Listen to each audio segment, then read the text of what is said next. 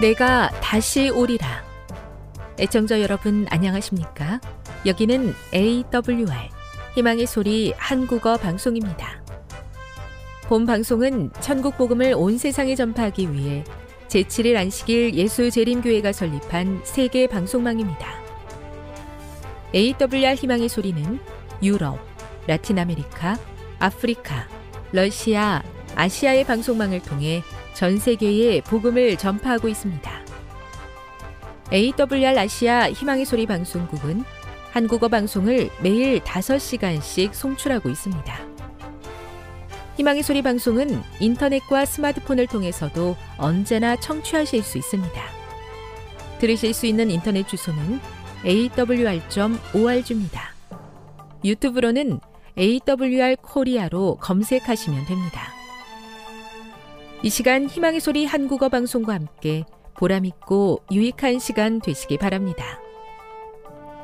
내가 다시 오리라.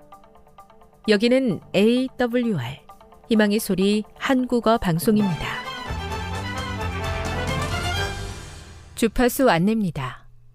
괌에서 송출하는 우리 방송은 한국 표준시로 밤 11시에 9580kHz로 다음 날 오전 6시에 9,860kHz로 각각 1시간씩 방송하고 있습니다.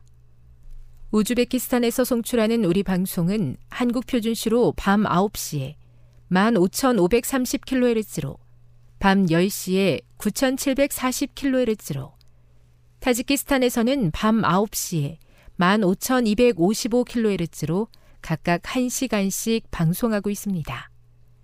애청자 여러분의 많은 청취 바랍니다.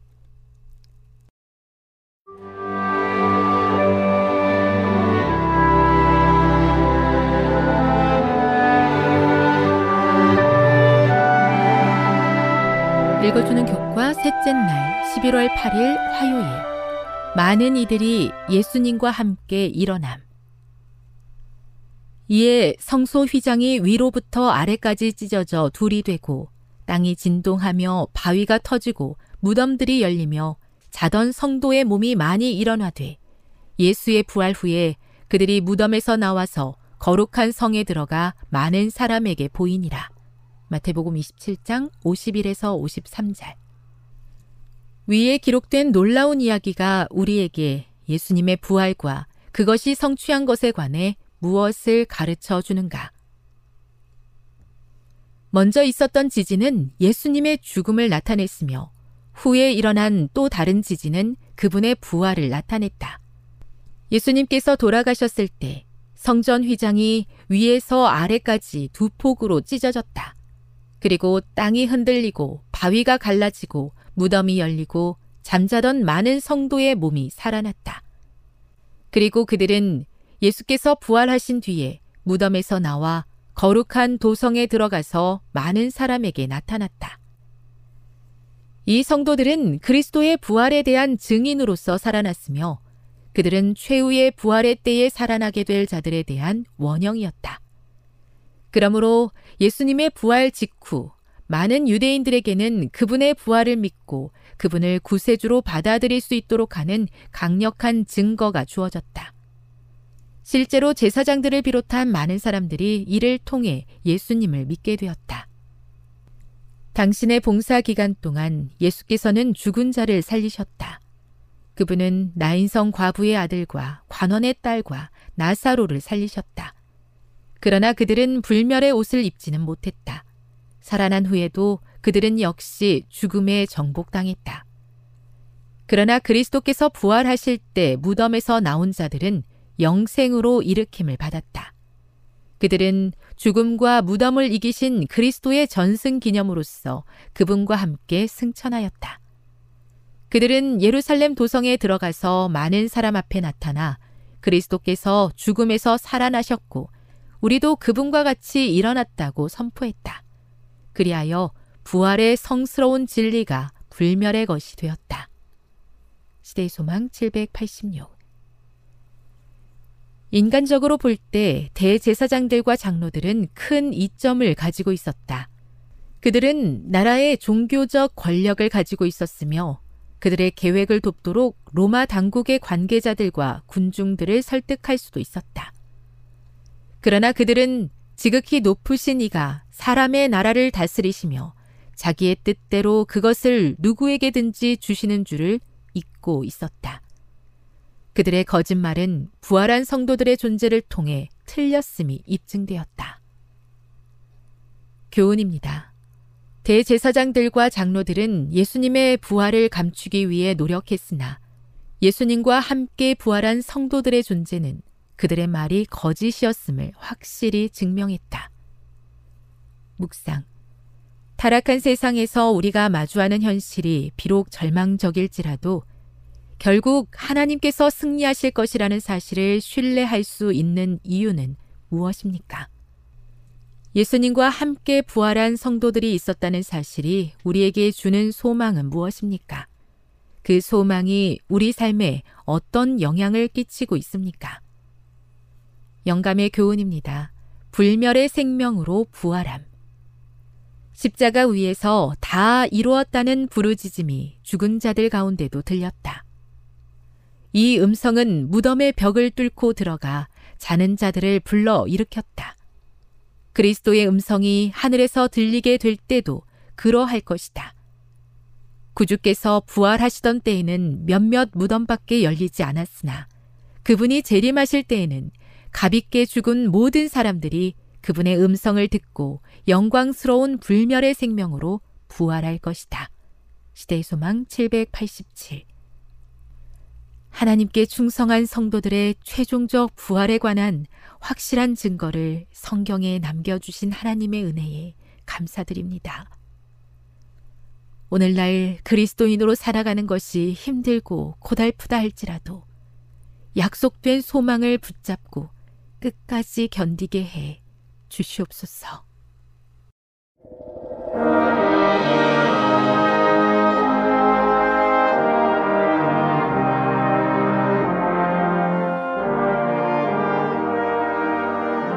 시청자 여러분 안녕하십니까 하나님의 귀한 말씀으로 감동과 은혜를 나누는 시간입니다 먼저 하나님의 말씀 창세기 3장 15절의 말씀을 읽겠습니다 내간으로 여자와 원수가 되게 하고 노예 후손도 여자의 후손과 원수가 되게 하리니 여자의 후손은 내 머리를 상하게 할 것이요 너는 그의 발꿈치를 상하게 할 것이니라.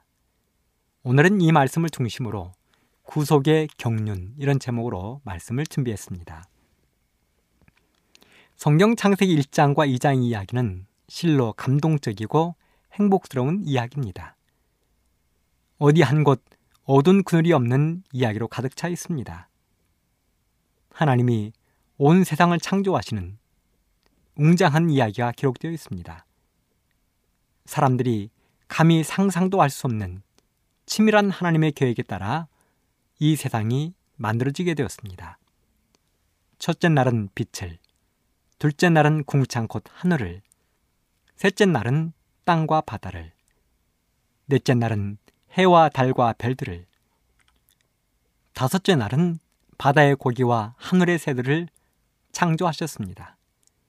그리고 여섯째 날은 땅에 사는 육축과 곤충들을 만드신 다음 이 모든 것들을 관리하고 다스릴 책임자로 하나님 자신을 닮은 사람을 만드셨습니다.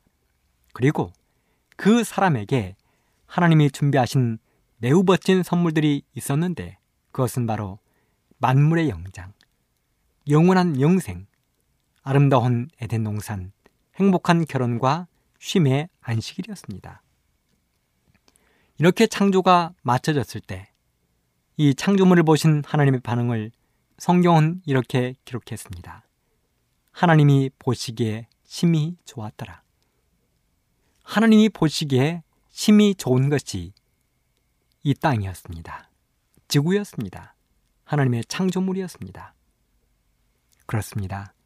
이 지구는 하나님이 보시기에도 힘이 좋았습니다. 걸작품이었습니다. 그 중에서도 최고의 걸작품은 바로 하나님을 닮게 창조된 사람, 곧 아담과 하와였습니다. 지구를 창조하신 하나님은 너무도 행복했습니다. 물론 아담과 하와도 최고의 행복을 누렸을 것입니다. 그런데 이 행복을 시기하고 질투하며 깨뜨려버린 한 존재가 성경 창세기 3장에 등장을 하고 있습니다. 바로 하늘에서 죄를 짓고 쫓겨난 마귀요 사탄이었습니다. 그 마귀 사탄이 하나님과 사람 사이의 행복을 깨뜨렸다고 성경은 기록하고 있습니다. 창세기 3장 1절로 6절입니다. 여호와 하나님의 지으신 들짐승 중에 뱀이 가장 간교하더라. 뱀이 여자에게 물어 가로되 하나님이 참으로 너희더러 동산 모든 나무의 실과를 먹지 말라 하시더냐. 여자가 뱀에게 말하되 동산 나무의 실과를 우리가 먹을 수 있으나 동산 중앙에 있는 나무의 실과는 하나님의 말씀에 너희는 먹지도 말고 만지도 말라 너희가 죽을까 하노라 하셨느니라 뱀이 여자에게 이르되 너희가 결코 죽지 아니하리라 너희가 것을 먹는 날에는 너희의 눈이 밝아 하나님과 같이 되어 선악을 알 줄을 하나님이 아심이니라 여자가 그 나무를 본즉 먹음직도 하고 보암직도 하고 지혜롭게 할 만큼 탐스럽기도 한 나무인지라 여자가 그 실과를 따먹고 자기와 함께한 남편에게도 주매 그도 먹은지라 마귀 사단이 뱀의 모양을 하고 에덴 농산으로 들어왔습니다. 그리고 동산을 산책하던 하웨에게 접근을 한 것입니다. 그것은 에덴 농산 중에서도 동산 중앙 곧 선악을 알게 하는 나무가 있는 곳이었습니다. 그곳에서 마귀는 지금 하와를 유혹하고 있는 중입니다. 뱀의 모양을 하고서. 그렇다면 왜 마귀, 사단은 뱀의 모양으로 나타났을까? 성경은 기록하기를 하나님이 지으신 들짐승 중에 뱀이 가장 간교하다고 기록했습니다. 이 부분을 기록한 예언의 시는 이렇게 해석을 하고 있습니다. 살아남는 이들 이쪽. 뱀은 날개를 가진 아름다운 동물이었으며 공중으로 날아다닐 땐 번쩍거리는 황금처럼 찬란한 광채를 발하였다. 뱀은 땅 위를 기어다니는 것이 아니라 공중에서 이곳저곳으로 날아다니며 사람처럼 과일을 먹었다. 사단이 뱀에게 들어가 선악을 알게 하는 나무에 자리 잡고 그 나무의 과실을 한가로이 먹고 있었다. 하나님이 창조하신 뱀이 간교한 것이 아니라 뱀으로 변장하고 하와를 기다리고 있던 마귀, 사단이 간교하다는 것입니다. 여기 있는 말씀을 보면 하나님이 지구를 창조하실 당시에 뱀은 짐승 중에서도 가장 아름다운 짐승이었습니다. 날개를 가렸다고 이야기하고 있습니다. 공중으로 날아다녔다고 이야기하고 있습니다. 날아다닐 때에는 번쩍거리는 황금처럼 찬란한 광채도 발했습니다. 지금처럼 땅 위를 기어다니지 않았다는 것입니다. 먹는 것도 사람처럼 과일을 먹었습니다. 그러니 이 뱀이 얼마나 아름다운 존재였는지를 우리는 말씀 통해서 알 수 있는 것입니다. 오늘날의 뱀처럼 혐오스럽거나 징그럽지 않았습니다. 사람의 저주를 받을 만큼 저주스럽게 생기지 않았다는 것입니다. 이런 뱀을 이용하여 사단이 변장을 하고 하와에게 접근을 한 것입니다. 그리고 하와에게 말했습니다. 하나님이 정말로 너희들에게 동산 모든 나무의 실과를 먹지 말라 하시더냐? 뱀이 하와에게 이야기를 건 것입니다. 그러자 하와가 무심코 대답을 했습니다. 동산 나무의 실과를 우리가 먹을 수 있으나 동산 중앙에 있는 나무의 실과는 하나님의 말씀에 너희는 먹지도 말고 만지지도 말라 너희가 죽을까 하노라 하셨다고 말입니다. 그러자 뱀이 곧 마귀 사탄이 기다렸다는 듯이 하와에게 말을 했습니다. 너희가 결코 죽지 아니하리라. 너희가 그것을 먹는 날에는 너희의 눈이 밝아 하나님과 같이 되어 선악을 알 줄을 하나님이 아십니다. 거짓말이었습니다. 그리고 드디어 하와는 뱀, 곧 마귀의 꾀임에 빠져 선악을 알게 하는 실과를 먹고 남편인 아담에게도 주어 먹게 하므로 드디어 마귀는 사람을 타락하게 만드는데 성공했습니다. 그렇다면 마귀의 사탄은 왜 사람을 타락시키는데 혼신의 힘을 쏟았는가? 이유가 무엇인가? 그 부분을 살아남는 이들에서는 세 가지로 요약을 했습니다. 첫째, 아담과 하와가 죄를 지었을 때 하나님이 죄를 용서하면 자신들도 용서해달라는 근거를 만들기 위해서였습니다. 살아남는 이들 27쪽에 있는 말씀입니다. 만일 어떻게 하든지 그들을 불순종하도록 미혹하기만 하면 하나님께서는 저희를 용서하실 어떤 방법을 세우실 것이며 그렇게 되면 자기와 다른 모든 타락한 천사들도 하나님의 은택을 다시 받을 수 있으리라 생각하였다. 그렇습니다. 마귀는 노림수가 있었습니다. 하나님이 아담과 하와를 용서해 주면 마귀는 외칠 것이었습니다.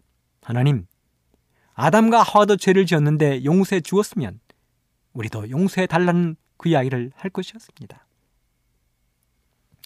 그 다음에 두 번째는 아담과 하와를 자신의 편으로 끌어들이기 위해서였습니다. 살아남는 이들 27종은 이렇게 기록합니다. 이 계획이 이게라함은 아담과 하와가 죄를 지었을 때 하나님이 용서 하면 자신들도 용서해달라는 그 근거를 만들기 위한 계획이 실패한다면 그래서 이 계획이 실패로 돌아갈지라도 저들이 한번 하나님의 율법을 범하기만 하면 그들도 자기들처럼 하나님의 진노를 받을 것이니 아담과 하와와 연합할 수 있으리라 생각했다. 그렇습니다. 마귀의 생각은 하나님의 적극적인 사랑을 받고 있는 이 아담과 하와를 자신의 편으로 끌어들이기만 하면 그것은 성공이라고 생각했습니다.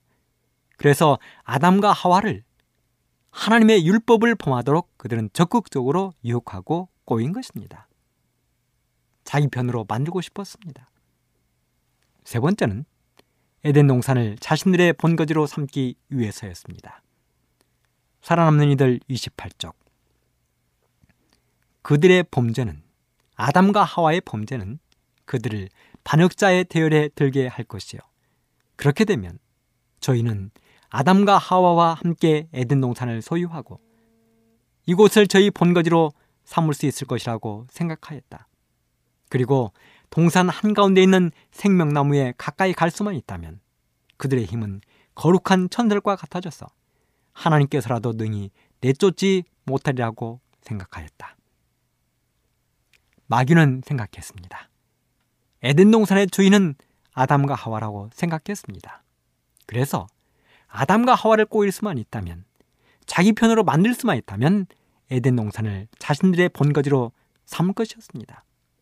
그리고 에덴 동산에 있는 생명나무 열매를 먹음으로 다시 한번 하늘에 거룩한 천사들처럼 되고 싶었습니다. 그래서 사단은 자신의 이러한 계획을 성취시키기 위하여 자신을 따르는 천사의 무리에게 이야기를 했습니다. 그리고 그 계획을 실천하기 위하여 홀로 에덴 동산을 찾아와 뱀으로 변장한 후 부부를 기다리고 있었던 것입니다. 그리고 드디어 하와가 나타나자 교묘한 방법으로 하울을 깨어 끝내 선악을 알게 하는 열매를 먹이는데 성공했습니다. 사실 하나님은 사탄이 에덴 동산을 찾아오기 전에 이미 아담에게 경고를 하셨습니다. 창세기 2장 15절로 17절. 여호와 하나님이 그 사람을 이끌어 에덴 농산에 두사 그것을 다스리며 지키게 하시고 여호와 하나님이 그 사람에게 명하여 가라사대 동산 각종 나무의 실과는 네가 임으로 먹되 선악을 알게 하는 나무의 실과는 먹지 말라. 네가 먹는 날에는 정령 죽으리라 하시니라. 그렇습니다. 하나님께서 아담을 만드시고 아담에게 하신 말씀 가운데 동산에 는 각종 나무의 실과는 네가 마음대로 먹지만 선악을 알게 하는 나무의 실과는 먹지 말라고 말씀하셨습니다. 먹는 날에는 반드시 죽으리라고 말씀하셨습니다. 그리고 하늘에서 루스벨 천사가 반역을 일으켜 범죄한 후에는 천사를 보내어 그 사실도 알려주었습니다. 살아남는 이들 29쪽. 하나님께서는 천사의 무리를 모으셔서 장차 들어올 듯한 죄악을 막기 위한 방법을 강구하셨다.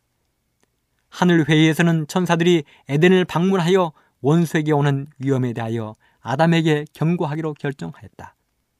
두 천사는 우리의 시조를 방문하기 위하여 급히 날아갔다. 하나님께서 회의를 소집하셨습니다. 아담과 하와에게 어떻게 이 방법을 알려줄 것인지를 의논하셨습니다. 그리고 두 명의 천사를 파견하여 아담과 하와에게 하늘에서 있었던 그 일을 친절하게 알려준 것입니다. 계속해서 이렇게 기록하고 있습니다. 천사들은 그들이 알고 싶어 하는 것을 사랑하는 마음으로 친절하게 알려주었다. 또 그들은 사단의 반역과 타락에 대한 슬픈 역사도 알려주었다. 그 천사들은 동산에 선악을 알게 하는 나무를 둔 것은 하나님이 그들을 순종하고 사랑하는 것에 대한 표가 되도록 했다는 것과 거룩한 천사들도 하나님을 순종하는 조건 아래에서만 고상하고 행복한 지위를 유지할 수 있으며 마찬가지로 사람들도 하나님의 율법을 순종하기만 하면 무한한 행복을 누릴 수 있지만 불순종하면 그들의 높은 지위를 잃고 절망 상태에 빠지게 될 것이라고 분명히 알려 주었다. 그렇습니다. 이렇게 분명하게 하나님이 경고하시고 천사를 보내 경고하였음에도 불구하고 아담과 하와는 끝내 사탄의 꼬임에 넘어가고 말았습니다. 하나님은 천사를 통하여 아담과 하와가 알고 싶은 모든 것들을 아주 친절하게 설명해 주셨습니다. 하늘에서 어떤 일이 있었는지를 자세하게 알려주셨습니다. 루스벨 천사가 반역했음을 알려주었습니다. 그리고 그들이 왜 에덴 동산에서 선악을 알게 하는 나무의 실과를 먹지 말아야 되는지도 자세하게 알려주셨습니다. 그 이유는 하나님에 대한 순종과 하나님에 대한 사랑에 대한 표라고 알려주었습니다. 그렇게 할 때 그들이 영원한 행복을 누릴 것이라고 알려주었습니다. 그리고 말하기를 천사들도 그렇게 함으로 행복하다고 알려주었습니다. 그리고 특별히 하와에게는 다음과 같은 부탁도 아끼지 않았습니다. 살아남는 이들 31쪽. 전사들은 하와에게 이 타락한 원수를 만날지도 모르니 자신의 일 몰두해 남편의 곁을 떠난 일이 없도록 주의를 주었다. 그렇습니다. 천사는 특별히 하와를 챙겼습니다. 특별히 부탁했습니다. 자신의 일에 몰두한 나머지 남편인 아람이 곁을 떠난 일이 없도록 하라는 부탁을 했습니다. 그럼에도 불구하고 그들은 하나님의 경고를 잊어버렸습니다. 전사의 경고를 소홀히 했습니다. 남편의 곁을 떠나지 말라는 천사의 경고를 하와는 소홀히 했습니다. 그리고 홀로 남편의 곁을 떠나 선악을 알게 하는 나무의 아래까지 왔습니다. 그리고 마귀를 만난 것입니다. 선악을 알게 하는 열매를 먹으면 정령 죽으리라는 하나님의 말씀을 그들은 간과했습니다. 그렇게 해서 결국 사람은 죄를 짓고 말았습니다. 그리고 하나님으로부터 다음과 같은 슬픈 선고를 들어야 했습니다. 첫째는 하와입니다. 창세기 3장 16절 여자에게 이르시되 내가 너에게 잉태하는 고통을 크게 도하리니 네가 수고하고 자식을 낳을 것이며 너는 남편을 사모하고 남편은 너를 다스릴 것이니라. 창조 당시에는 하나님께서 그 여자를 아담과 동등하게 만드셨습니다. 그래서 두 부부가 하나님께 대한 순종을 유지했었더라면 하나님의 위대한 사랑의 율법에 조화되었었더라면 그들은 항상 서로 조화되었을 것입니다. 평등했을 것입니다. 하지만 저는 불화를 가져왔으며 이제는 어느 한쪽이 다른 쪽의 복종함으로만 그들의 연합이 유지되며 조화가 보존될 수 있게 되고 말았습니다. 하와는 최초의 범죄자였습니다. 하나님의 지시를 거스리고 그의 남편과 떨어짐으로 유혹에 빠지고 말았습니다. 남편 아담이 범죄한 것도 그 여자의 권유였습니다. 그랬기 때문에 이제 그는 남편에게 복종하는 위치에 놓이게 되었습니다. 이와 같이 하여 남자에게 주어진 주권의 남용은 너무도 자주 여자의 운명을 비참하게 만들었습니다. 만들고 있습니다.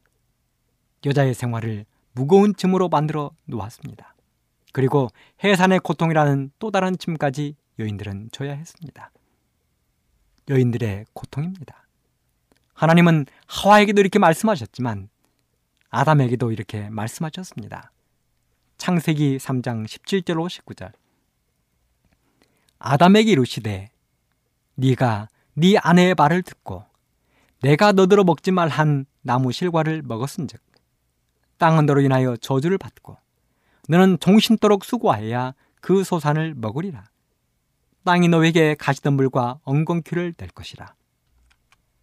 너의 먹을 것은 밭의 채소인즉 네가 얼굴에 땀이 흘러야 식물을 먹고 필경은 흙으로 돌아가리니 그 속에서 네가 쥐함을 입었음이라. 너는 흙이니 흙으로 돌아갈 것이니라. 지금까지는 아담에게 노동은 즐거운 것이었습니다. 행복이었습니다. 하지만 죄를 지은 이후부터는 노동은 고통이 될 것이었습니다. 고통의 대가 없이 그들은 생계를 이어갈 수 없을 것이었습니다. 그리고 끝내는 흙으로 돌아가라는 즉 죽음을 맞이하겠다는 처참한 선고를 그들은 들어야 했습니다. 그래서 우리들은 죽어 흙으로 돌아가게 되는 것입니다. 아무리 건강한 사람이라도 인생 70, 80을 살면 대부분 흙으로 돌아갑니다. 아무리 부자라도 흙으로 돌아갑니다. 아무리 높은 명예와 권력을 가졌어도 끝내는 흙으로 돌아갑니다. 그것이 우리의 인생입니다. 하나님이 아담에게 그렇게 말씀하셨습니다. 너는 흙이니 흙으로 돌아갈 것입니다. 세 번째는 뱀입니다. 뱀으로 변장하여 사람을 유혹하여 죄를 지게 한 사탄입니다. 창세기 3장 15절 내가 너로 여자와 원수가 되게 하고 너의 후손도 여자의 후손과 원수가 되게 하리니 여자의 후손은 너의 머리를 상하게 할 것이요 너는 그의 발꿈치를 상하게 할 것이니라. 사실 하나님은 아담과 하와에게 이 가슴 아픈 선고를 하시기 전에 먼저 뱀에게 즉 사탄에게 이 말씀을 선언하셨습니다. 내가 너로 여자와 원수가 되게 하고 너의 후손도 여자의 후손과 원수가 되게 하리니 여자의 후손은 너의 머리를 상하게 할 것이요 너는 그의 발꿈치를 상하게 할 것이니라. 이 위대한 선을 가리켜 우리는 구속의 경륜이라 부릅니다. 죄를 지어 부들부들 떨고 있는 아담과 하와 앞에서 우리의 하나님은 구속의 경륜, 곧 하나님의 구원의 계획을 선포하셨습니다. 이 구속의 경륜을 통하여 사단은 끝내 멸망하게 될 것을 알았습니다. 사실 사람이 죄를 지어 잃어버림을 당하게 되었을 때 하나님이 창조하신 아름다운 세상이 불행과 질병으로 고통당하게 되었을 때 하늘은 깊은 슬픔으로 어두워졌습니다. 하나님이 그토록 정성들이 창조한 아담과 화는 죽게 될 것이었습니다. 하늘의 천사들은 노래를 멈추었습니다. 하늘의 기쁨과 행복은 사라졌습니다. 그런데 바로 그때 하늘의 하나님이셨던 예수님께서 아버지 하나님과 사람을 구원하기 위한 계획을 마련하기 위하여 깊은 회의를 하셨습니다. 그 회의를 가리켜 수가리아서 6장 13절에서는 평화의 은혼이라 불렀습니다. 평화의 은혼. 죄로 인하여 죽게 될 사람들을 구원하기 위한 하나님 사이에 평화의 은혼이 있었습니다. 그 회의는 세 번이나 계속되었습니다. 그 회의의 주제는 아담과 하와를 위하여 누군가가 대신 죽어야 한다는 것이었습니다. 그리고 대신 그 죽을 당사자는 바로 예수님이 될 것이었습니다. 그 장면을 연애 신에서는 다음과 같이 표현하고 있습니다. 살아남은 이들 42쪽. 그는 예수님은 세 번이나 그 아버지를 두른 영광스러운 빛 가운데로 들어가셨다가 다시 나오셨는데 그때 그분의 모습을 볼 수 있었다. 그분의 얼굴은 침착하고 고민과 의혹의 빛이 없었고 말로 형용할 수 없이 고상하고 자비로움으로 빛났다. 그 다음에 그는 타락한 인류를 위하여 피할 길이 마련되었음을 천사의 무리에게 알리셨다. 그는 저희에게 당신을 통해서 인류가 용서받게 하기 위하여 아버지께 간구한 결과 그의 생명을 속죄물로 드리기로 한 것과 그가 친히 죽음의 선고를 받기로 한 것과 또 그의 피 공로와 그가 하나님의 율법을 순종한 공로로 인류가 하나님의 은혜를 얻어 그 아름다운 동산으로 다시 들어가 생명나무 열매를 먹을 수 있을 것에 대하여 말씀하셨다. 참으로 위대한 사랑입니다. 예수님의 위대한 사랑입니다. 예수님은 사람을 위하여, 인류를 위하여 구속의 경륜을 마련하기 위하여 아버지 하나님께 세 번이나 들어가서 간청했다고 기록하고 있습니다. 세 번의 간청의 결과였습니다. 아버지 하나님의 허락으로 예수님께서 천사들에게 그 모든 것들을 설명했습니다. 사람을 구원하기 위하여, 인류와 용서받게 하기 위하여 아버지께 간구한 그 결과, 예수님은 자신의 생명을 사람을 위하여 드리게 될 것이었습니다. 그리고 그 피의 공로로 사람들은 예수님을 믿음으로 구원을 받게 되고 다시 아름다운 동산으로 들어가서 생명나무 열매를 먹게 될 수 있을 것이라고 설명해 주었습니다. 이렇게 해서 드디어 구원의 위대한 계획이 마련되었습니다. 그리고 그 계획을 하나님은 아담과 하와 앞에서 뱀에게 곧 사탄에게 선언하셨습니다. 내가 너로 여자와 원수가 되게 하고 너의 후손도 여자의 후손과 원수가 되게 하리니 여자의 후손은 너의 머리를 상하게 할 것이요 너는 그의 발꿈치를 상하게 할 것이니라. 이 말씀을 요약하자면 이렇습니다. 사탄은 여자와 원수가 될 것입니다. 곧 사탄은 교회와 원수가 될 것입니다. 그리고 여자의 후손으로 오신 예수님을 사탄은 발꿈치를 상하게 하는 상처를 입힐 것입니다. 곧 십자가에 달려도록 하게 할 것이었습니다. 하지만 부활하신 예수님은 끝내는 사탄의 머리를 상하게 할 것이었습니다. 다시 말하면 영원한 멸망을 시킬 것이었습니다. 살아남는 이들 49쪽. 사람의 수명은 하나님의 의로운 율법을 범한 저희의 죄 때문에 짧아졌다. 마침내 인류는 너무도 가치가 떨어져서 열등하고 무가차게 보였다. 사람들은 유격적 마음의 방종을인나여 갈바리에 오며 속죄 에 장음하고 숭고한 사실들 그리고 구원의 계획을 일반적으로 이해할 수 없게 되었다.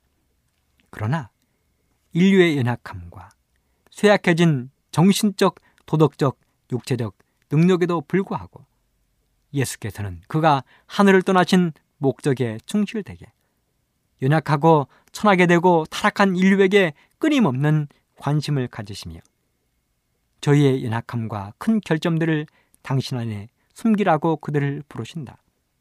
그들이 예수께로 간다면, 사람들이 예수께로 간다면 예수는 저희의 모든 필요를 공급해 주실 것이다. 사랑하는 애청자 여러분, 이 위대한 구원의 계획을 선포하신 주님께 감사의 되기를 간절히 바랍니다. 그리고 믿음으로 승리해서 우리 주님이 선물로 준비하신 값진 구원을 기쁨으로 받게 되기를 간절히 바라면서 말씀을 마치도록 하겠습니다. 감사합니다. 지금 여러분께서는 AWR 희망의 소리 한국어 방송을 듣고 계십니다.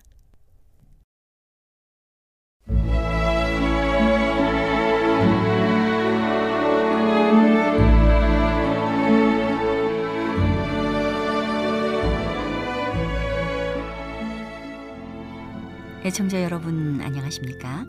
명상의 오솔길의 유병숙입니다. 이 시간은 교회를 사랑하시고 돌보시는 하나님의 놀라운 능력의 말씀이 담긴 엘렌지 화이처 교회 증언 1권을 함께 명상해 보겠습니다. 오하이오의 사업 오하이오에 있는 많은 형제들은 동일한 생각을 품고 결코 나타나지 않은 어떤 것을 반대하는데 스스로 가담했다. 그들의 싸움은 어리석은 것이었다. 그들은 스스로가 완전한 바벨론이 되기까지 바벨론이라고 외칠 준비를 갖추고 있었다. 목사들은 오하이오에서 하나님의 사업의 진로를 직접 맡고 서 있었다.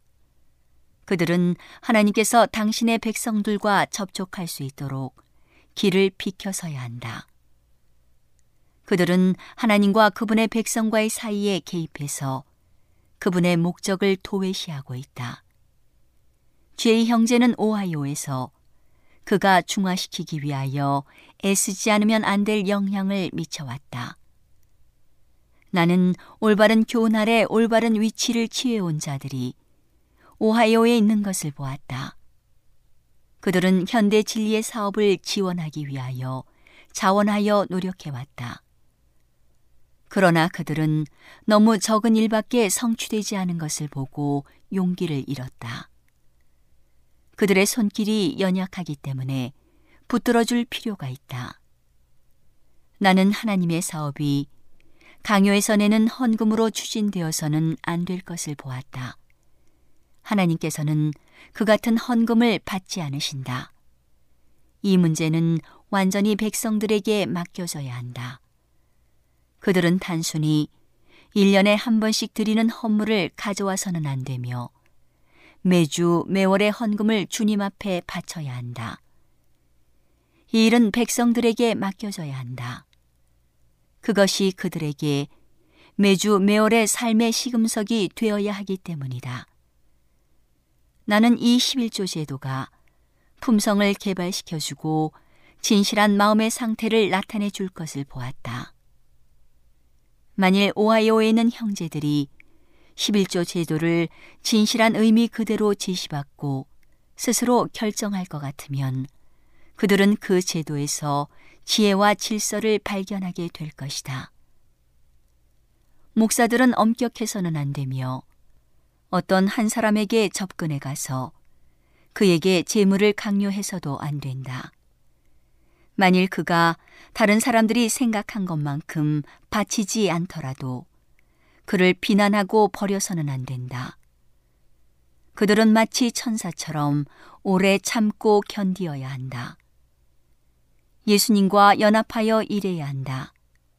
그리스도와 천사들은 품성의 개발을 주시하고 도덕적 가치를 달아보고 계신다. 주님께서는 실수한 당신의 백성을 오래 참으신다. 진리는 차츰 더 분명하게 제시되어 우상을 하나씩 차례로 끊어버리게 되어야 할 것이다. 그리하여 마침내 하나님께 헌신한 당신의 백성들의 마음에서 최상의 위치를 점령하게까지 되셔야 한다. 나는 하나님의 백성들이 자원해서 드리는 헌금을 그분께 바쳐야 할 것을 보았다. 그러므로 사람이 많이 드리느냐 적게 드리느냐 하는 것은 그 책임이 오로지 개인에게 맡겨져야 한다. 그것은 빠짐없이 기록될 것이다. 하나님의 백성들에게 품성을 개발할 시간을 주라. 하나님의 종들은 분명한 증언을 해야 한다. 살아계신 하나님의 말씀의 진리는 마음의 감명을 주기 위하여 증거되어야 한다. 오하이오에 있는 백성들 앞에 가치 있는 목적이 제시되어 있을 것 같으면 그 사업에 동의하는 마음을 가진 사람들은 하나님의 사업을 발전시키기 위하여 그들의 재산을 거리낌 없이 바칠 것이다. 주님께서는 당신의 백성들을 시험하며 판단하고 계신다. 어떤 사람이 사업에 대한 관심이 없어서 그들의 돈을 하나님께 바치지 못할 것 같으면 하나님께서는 그들을 벌하실 것이다. 만일 그들이 계속해서 그들의 탐심을 간직할 것 같으면 그분께서는 그들을 당신의 백성에게서 분리시키실 것이다. 나는 모든 사람을 참여시킬 제도가 있어야 할 것을 보았다. 건강과 힘을 가지고 있는 젊은 남녀들은 사업에 대한 책임을 별로 느끼지 않았다. 그들은 그들의 힘에 대하여 하나님께 책임이 있으므로 자원하는 헌금을 주님께 가져가야 할 것이다.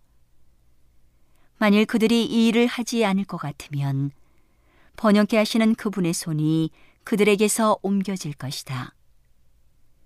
나는 하나님의 특별한 손길이 오하이오의 사업을 번영케 하기 위하여 그 사업과 함께하고 있지 않음을 보았다. 부족한 점이 있다. 전도자들과 백성들 사이에서는 하나님의 영이 그처럼 크게 부족한 원인을 찾아내기 위하여 마음을 엄격하고 성실하게 살피는 일이 있어야 한다. 그들의 희생재물과 헌금은 거의 고갈되어 버렸다. 왜 하나님의 말씀의 진리가 마음을 뜨겁게 하지 못하고 극기와 희생으로 인도하지 못하는가? 목사들은 어떤 종류의 영향을 미쳐왔는지 살펴보고 깨달아야 한다. 제2 형제는 하나님께서 인정하지 않으시는 독자적 정신을 품어왔다. 그의 영향은 하나님의 백성들의 연합이나 그 사업의 발전을 위해 끼쳐지지 않았다. 오늘은 교회를 사랑하시고 돌보시는 하나님의 놀라운 능력의 말씀이 담긴 엘렌지 화이처 교회 증언 1권을 함께 명상해 보았습니다.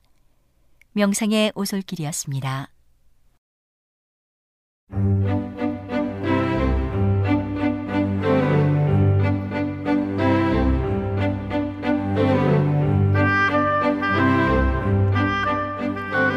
여러분 안녕하세요. 신비한 자연에서 몇 가지 주제를 골라 소개해드리는 아름다운 세계 시간.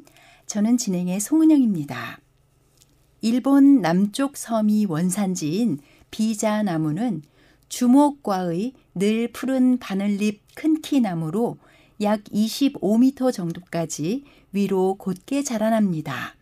길고 곧은 가지가 비스듬히 뻗어 위쪽이 타원형이 되는 비자나무는 남부지방 바닷가의 산 80에서 100m 고지에 주로 서식하며 지름이 2m에 이릅니다.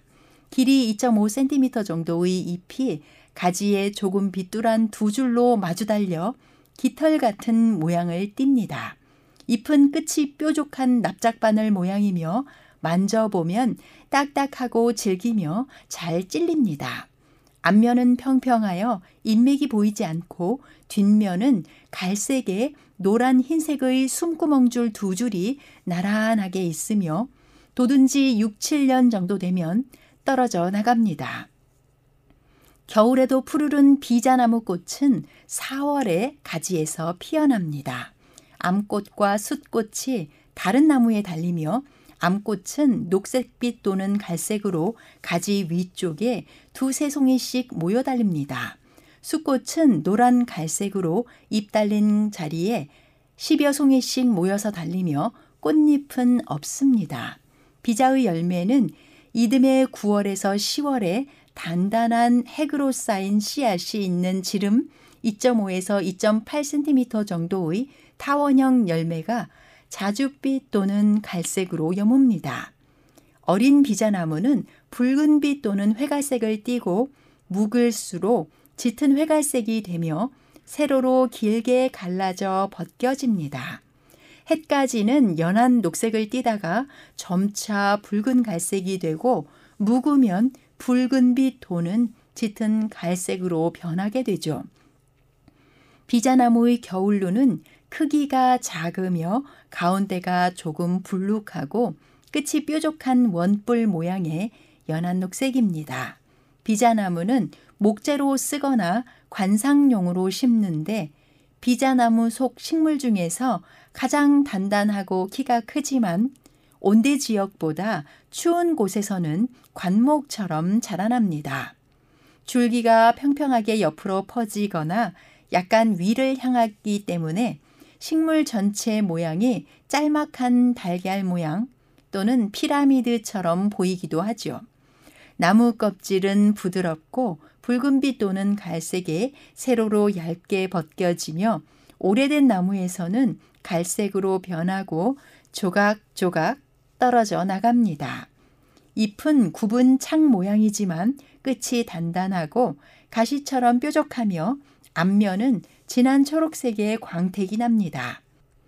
비자나무 잎을 비비면 톡 쏘는 듯한 불쾌한 냄새가 퍼져나갑니다. 씨는 크기가 2에서 2.5cm이고 일본에서는 씨의 기름을 요리에 사용합니다. 다육질의 종이는 밝은 초록색이지만 연한 자줏빛을 띠기도 합니다. 노란색의 목재는 부식되지 않아 가구와 상자, 조각, 선반을 만드는 재료로 사용됩니다. 비자나무가 지금의 이름으로 불리게 된 것은 비자나무 잎이 한자로 안일비자처럼 생겼기 때문입니다. 비자나무의 씨는 약용으로 특히 구충제로 널리 쓰이고 그 즙은 동백기름, 유채기름처럼 기름 대용이 되었습니다. 비자나무 씨를 볶아서 먹기도 했는데 구충제로 쓰인 만큼 많이 먹을 수는 없습니다. 목재 중 심재는 갈색이고 변재는 노란색으로 나무결이 곱고 가공이 쉬워서 주로 고급 가구재와 바둑판, 장식재, 조각재, 토목재 등으로 이용됩니다. 느리게 자라는 나무의 특성상 재질이 부드럽고 유연하기 때문에 바둑판 재료로는 최고급인데 그 중에서도 금이 간 흔적이 남은 것을 더 높게 쳐줍니다. 깊은 금을 목재 스스로 메꿈으로 비자나무 특유의 복원력을 증명했다고 보기 때문입니다. 가을에는 수십 년, 수백 년을 사는 비자나무에서 은은한 향이 퍼집니다. 바둑을 즐기는 사람들은 좋은 바둑판 하나 가지려는 간절한 바램이 있어서 은행나무나 피나무로 만든 바둑판 하나가 서재에 놓여 있기만 해도 자랑거리로 삼습니다.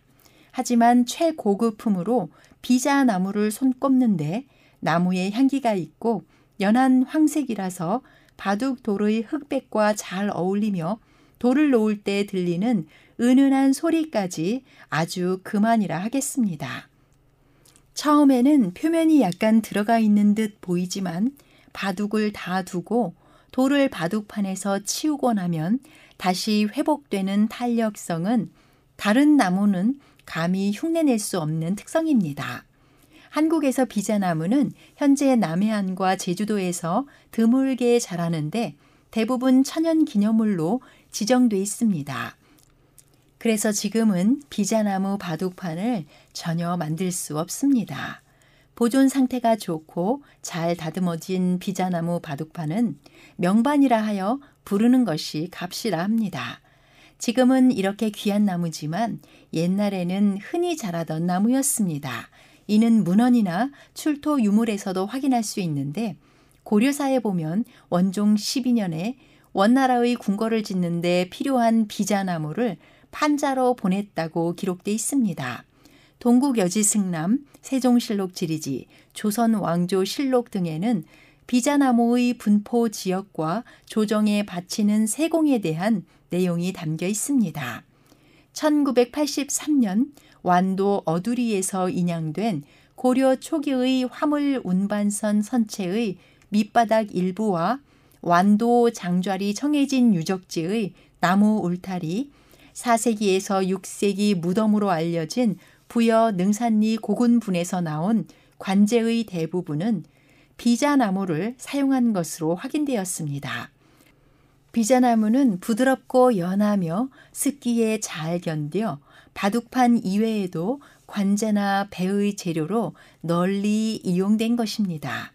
이처럼 고려 이전만 해도 비자 나무가 널리 자라고 있었음을 짐작할 수 있지만 조선조에 들어오면서 사정이 달라져 세종대왕과 예종, 성종 때 여러 번에 걸쳐 비자나무 판자의 수탈에 관한 지적이 있었으며 영조 39년에는 제주도에서 바치는 비자나무 판자 때문에 백성들이 폐해가 심하여 일시 중지시킨 기록을 찾아볼 수 있습니다.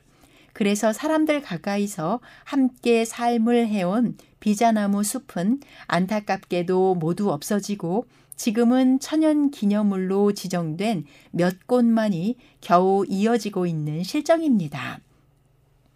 남해안 섬지방과 제주도에서 시작하여 육지는 전라남북도의 경계에 있는 백양산과 내장산이 비자나무가 살 수 있는 북쪽 한계선입니다.